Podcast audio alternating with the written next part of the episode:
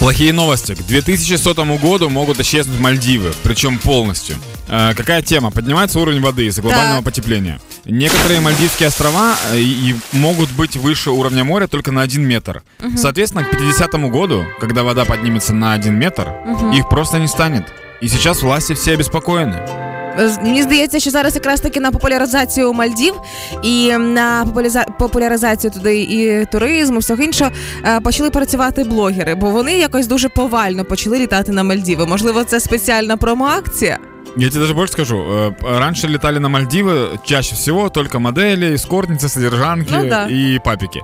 И совсем скоро вот те модели, которые уже станут бабушками, они будут показывать фото своим внукам и говорить, вот, смотри, куда бабушку дедушка возил.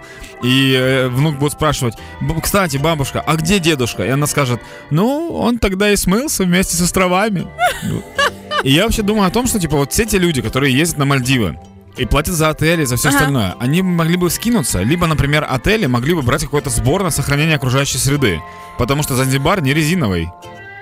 Ну, сейчас же все начнут на Занзибар летать. Это же, А, это це же нас- ненормально. Мы Ні, ж- я, я думаю, що вірветься в популярність е, Домінікана знову таки стане популярною, а потім десь і Албанія років через 800 стоїть уже ручки потирає. Очень смешно, если, например, из-за из того, что Мальдивы стали более доступны, Ага. люди перестали летать в Доминикану, а теперь они вернутся в Доминикану, а там уже, а все, поздно было, надо было раньше. Між іншим, Домінікану полетіти з Києва зараз від 27 тисяч гривень, Мальдіви з Києва від 27 з половиною, тому що встигаєте. На 500 гривень дороже, да, Да, получается? да, да, да. Блін, на где ж їх взяти, Ладно.